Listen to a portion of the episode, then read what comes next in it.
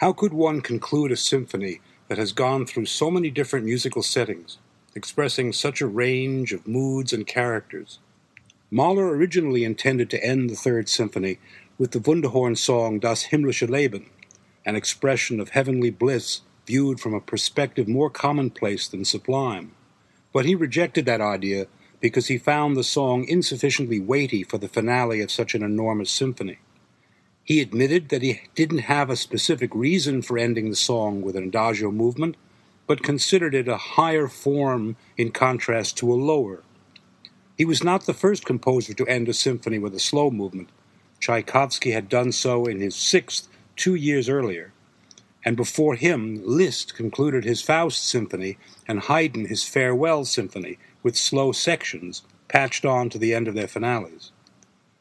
With this adagio movement, Mahler offers one of the most touching and deeply moving expressions of redemption through love ever presented in symphonic form.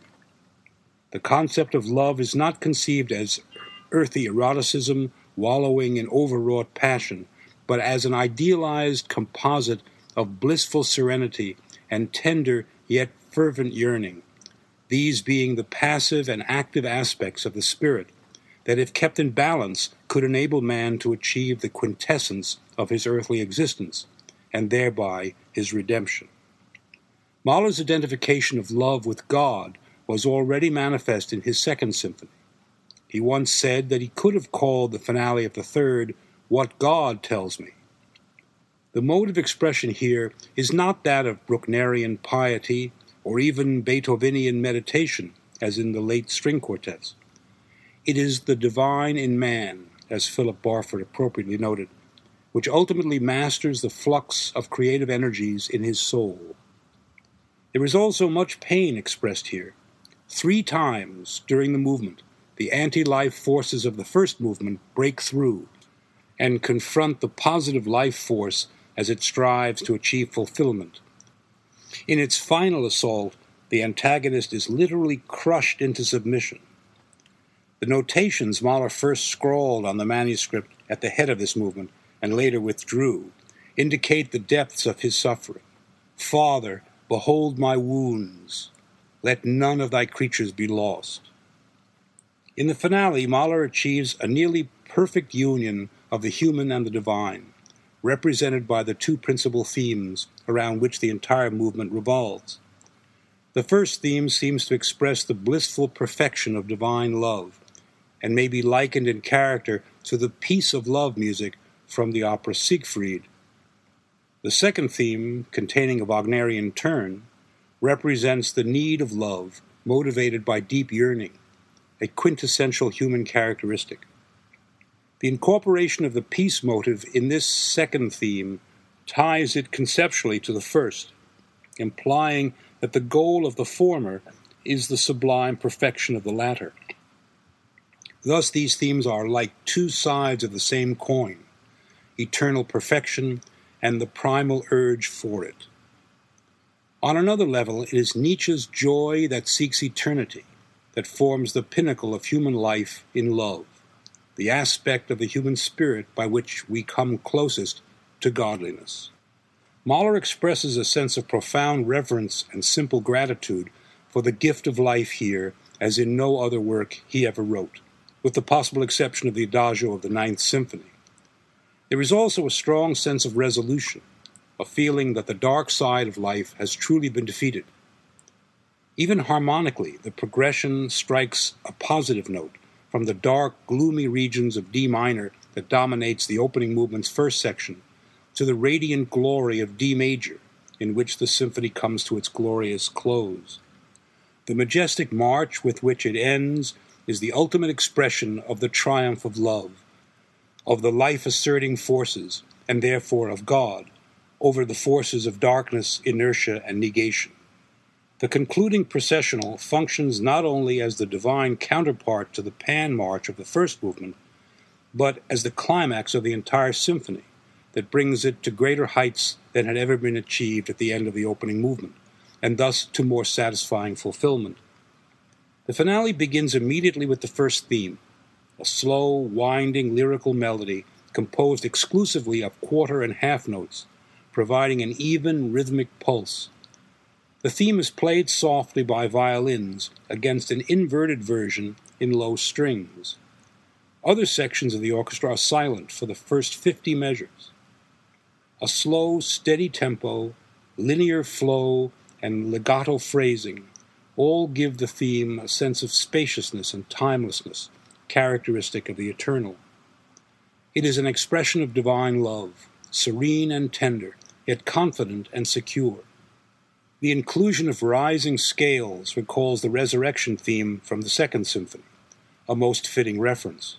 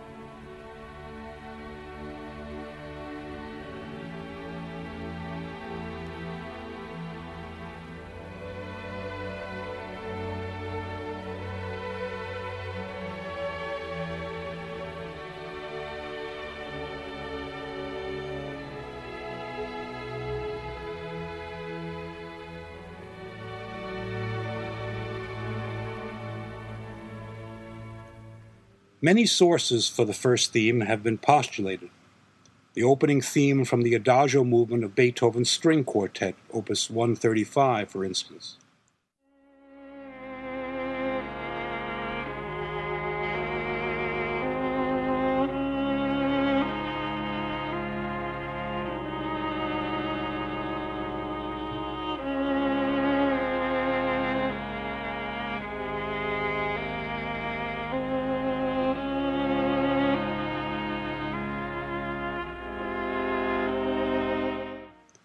Others have suggested as sources of the first theme the main theme from the finale of Brahms' First Symphony, and by way of it, the famous principal theme from the chorale movement of Beethoven's Ninth.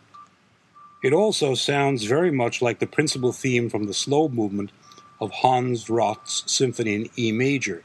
Hans Rott was a colleague of Mahler's, and Mahler, we do know, was familiar with this score.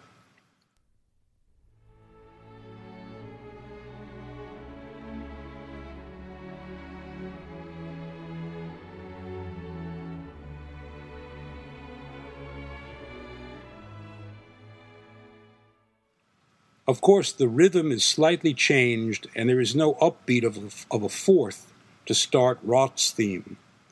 That upbeat should not go unnoticed. It is with this same leap of a fourth that the Third Symphony began. In fact, the thematic connection between the opening Weckruf theme, played by the horns, and the first theme of the finale is certainly more important to the meaning of the work than any possible source of its themes in other composers' music. Viewed as a transformation of the symphony's opening horn call, made more linear, rhythmically smoother, and couched in consonant harmonies and intervals, the opening theme of the finale provides a response, if not an answer, to the summons that opened the symphony. Love is the ultimate response to the call to awaken the spirit of life sounded in the first movement, of which the Nietzsche movement demanded that we take heed the second theme, played by cellos in high register, is an expression of human love, yearning with passion.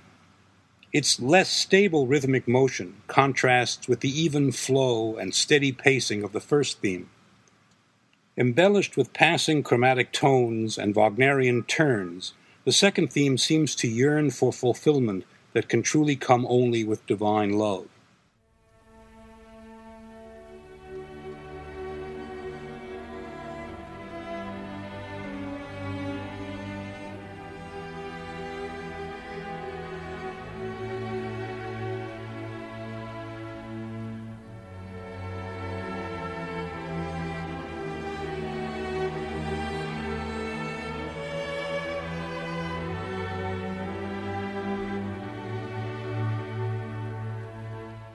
The first theme returns in a variation that reverses the motion of its first statement.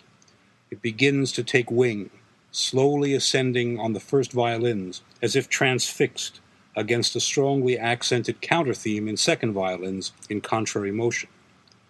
After reaching the heights, the music subsides on a stepwise descending phrase coupled with the dactylic rhythm of the first theme's opening measure. Now the strings softly intone a heavenly chorale passage of Brucknerian sublimity. Its use of half note chords is comparable to the woodwind chorale in the first movement that served as a transition to its B section.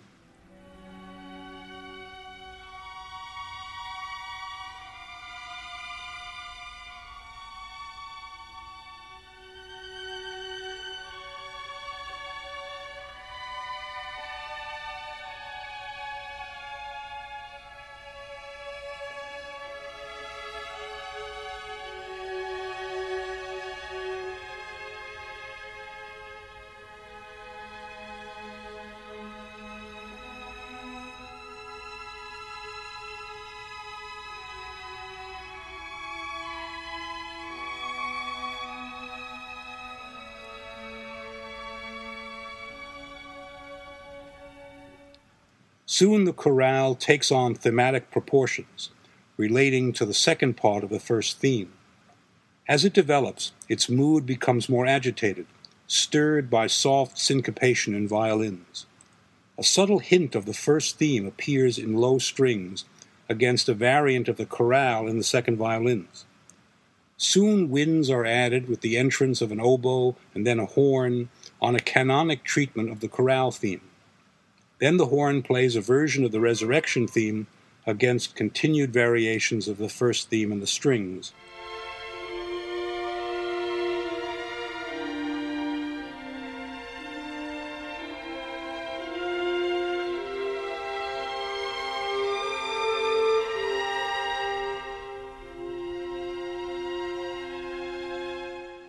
Once again, the first theme climbs heavenward with increasing force and urgency on strongly accented scales in violins. As the music ascends to a high point, four horns emerge with enormous power and wail out a dreadful cry on a fragment from the trombone solo that appeared during the reprise of the dismal opening section in the first movement.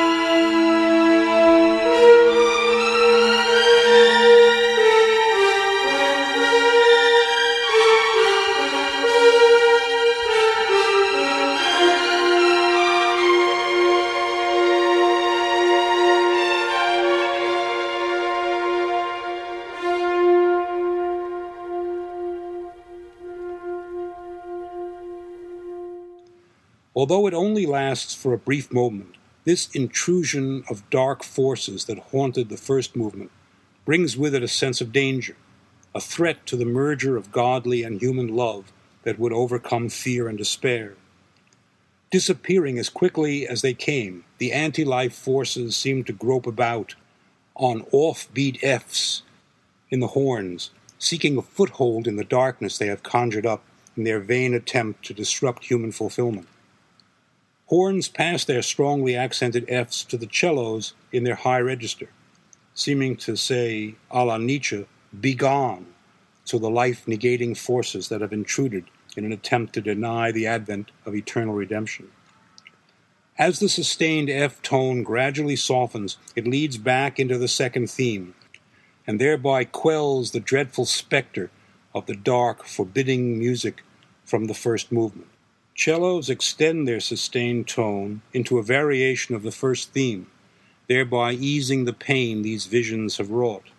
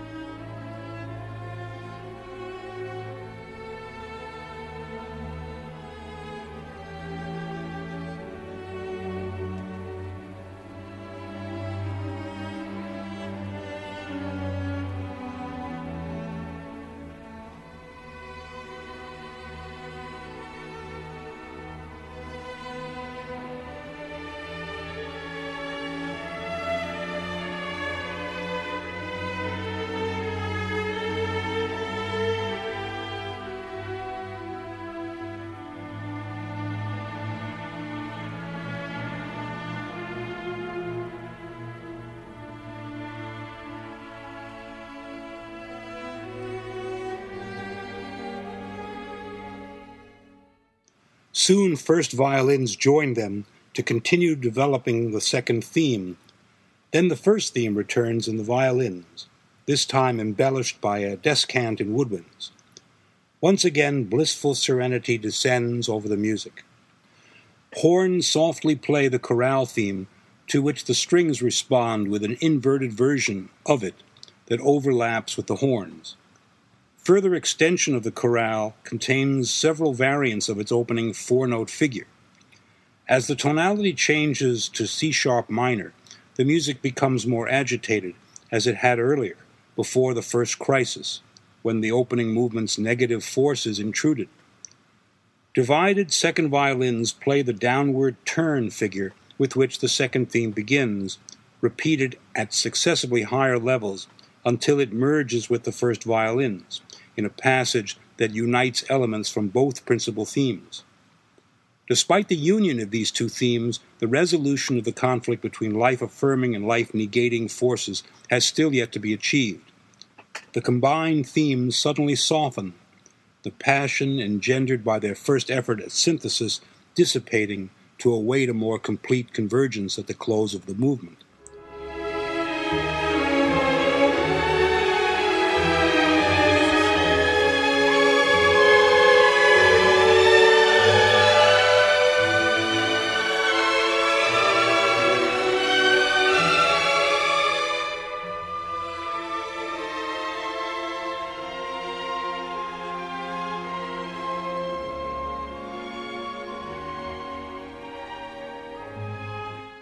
After a wide ranging modulation, the mood darkens as the tonality devolves into A flat minor, and the orchestration thins out as woodwinds softly restate the chorale theme with a mere whisper of yet another variation of the first theme in the second violins. Revived by a momentary lull, the music's passion reasserts itself even more intensely on a melismatic variant of the second theme in the violins in E flat minor that touches the heart with its ardent expression of compulsive longing. To these passionate strains, a single trumpet plays a variant of the chorale theme, but once again the music fails to achieve consummation and sinks back in frustration on a hesitant, syncopated descending phrase in violins that leads to the reprise of the A section. As the music fades, a key change to B major brings with it a brighter atmosphere filling the two principal themes with hope as fragments of each seem to call and respond to each other in continuous interchange. Rising ever upward, they take on strength of character that they had not yet manifested. Brass ring out the opening notes of the first theme against a version of the second theme in violins, its passionate expression intensified by frequent syncopation. Through ascending chromatic modulations, a new key of E flat major is established, a key that Mahler identified with spiritual redemption in the Second Symphony. As the music presses forward in the full orchestra with ever greater urgency, once again the terrifying specter of the anti life forces break in to dash asunder the renewal of hope for eternal joy. This second onslaught of the first movement's dark side is much more painful than the first because it forces the tempo to press forward and is thrust out by the entire orchestra with enormous power. The crisis reaches its peak as the chorale theme in the brass, supported by woodwind chords, leads directly into an augmented version of the anti life motto, the trombone solo in the first movement, asserted in D minor with overwhelming power by all eight horns. This same terrifying figure is also a direct quote from the Nietzsche movement, where it is sung to the words Tief ist ihr Weh, deep is its woe, and functions as a counterforce to the finale's first theme, a reminder of profound suffering expressed in that movement. Violent jabs of C sharp, scattered about the strings, cut through the long sustained chords that end this segment like knife thrusts. But they soon die away, leaving only a single sustained tone in the cellos for the anti life forces have only succeeded in momentarily postponing the long awaited fulfillment of life's quest for redemption.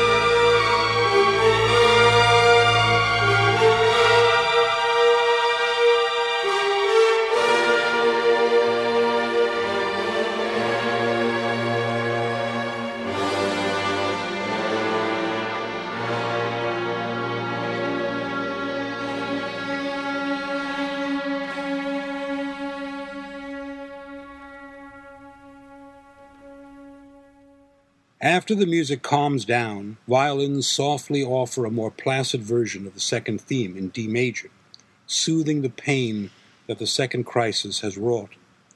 As woodwinds enter in support of the strings, the music gradually becomes stronger and the tempo broadens.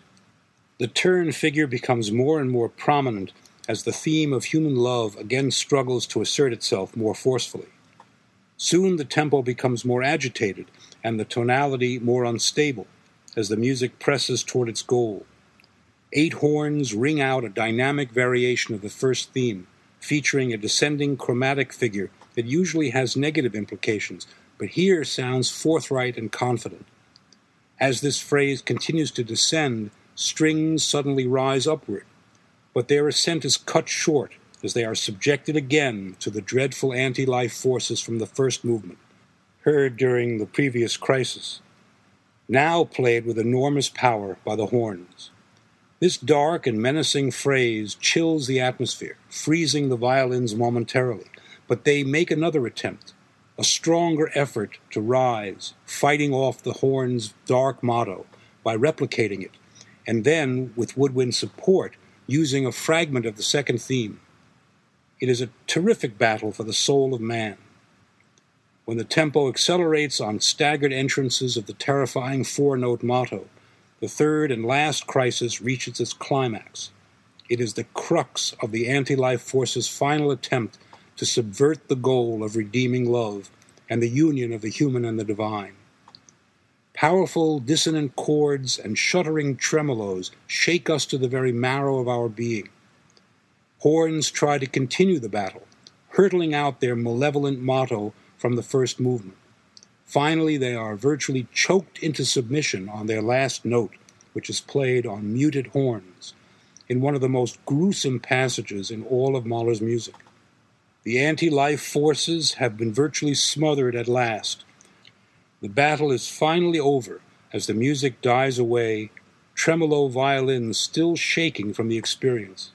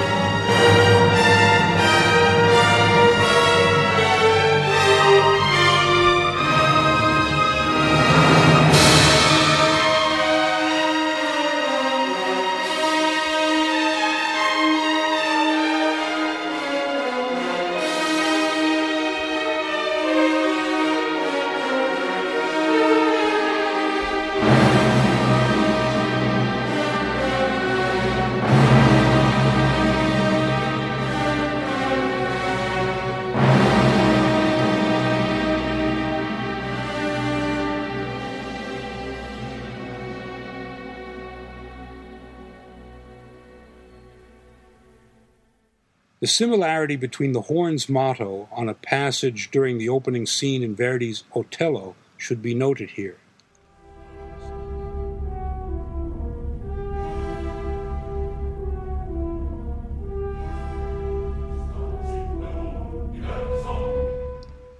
Out of the ashes of the final conflagration, the image of a nightingale rises on the flute, singing the second theme we are reminded of the songbird that hovered over the last trump before the chorus of resurrection entered in the finale of the Second Symphony.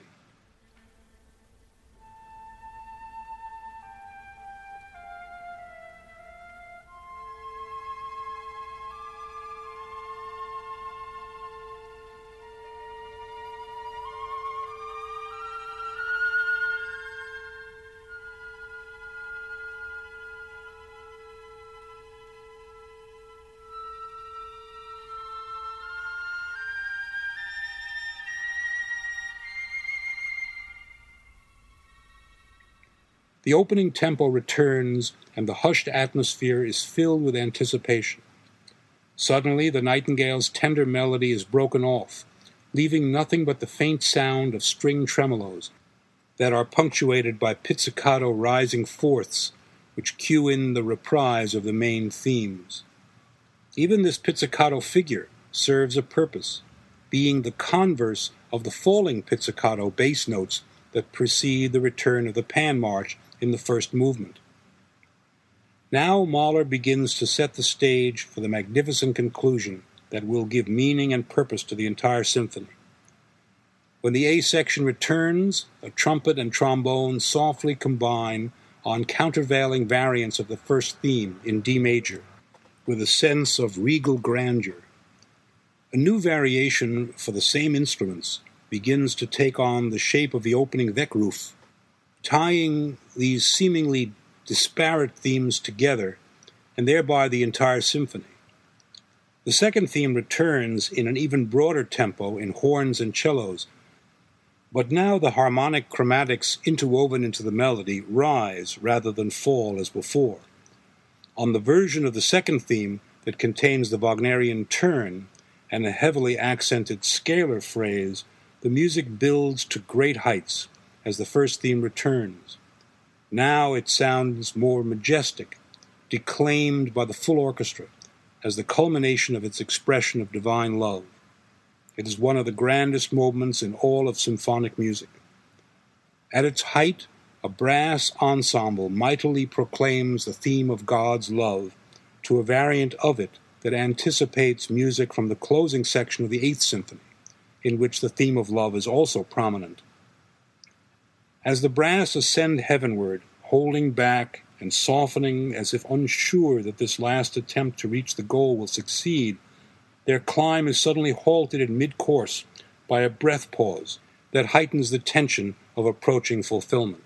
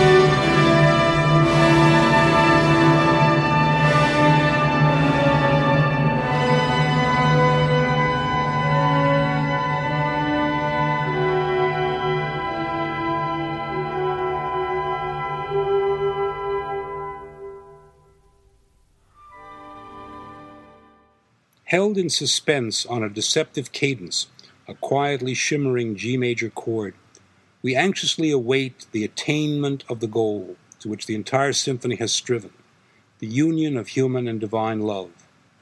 Beginning cautiously, in a whisper, the brass tried to ascend once more, this time on an augmented version of the passage just interrupted. The tension is overwhelming as they ascend higher and higher, building on a long crescendo that seems to well up from the very depths of the soul. And at its height, the goal is reached at last. a powerful D major chord proclaims the triumph of love. A pair of timpani thunder out a processional march tread in the main tempo on Mahler's favorite interval of the fourth. Sustained brass chords proclaim the ultimate triumph of love as the union of the human and the divine. Mahler directs that the closing measures be played not with raw power, but full with a noble tone. Thus, he emphasizes the distinction between this grandiose procession and the frivolous, sometimes even coarse pan march, its crude precursor from the first movement. The symphony concludes with a demonstrative augmentation of the timpani's march tread, pounded out forcefully by the full panoply of timpani, followed by another enormous D major chord held at length without any diminuendo or crescendo. As Neville Cardus aptly put it, if ever a composer sang out of a full heart, it is here.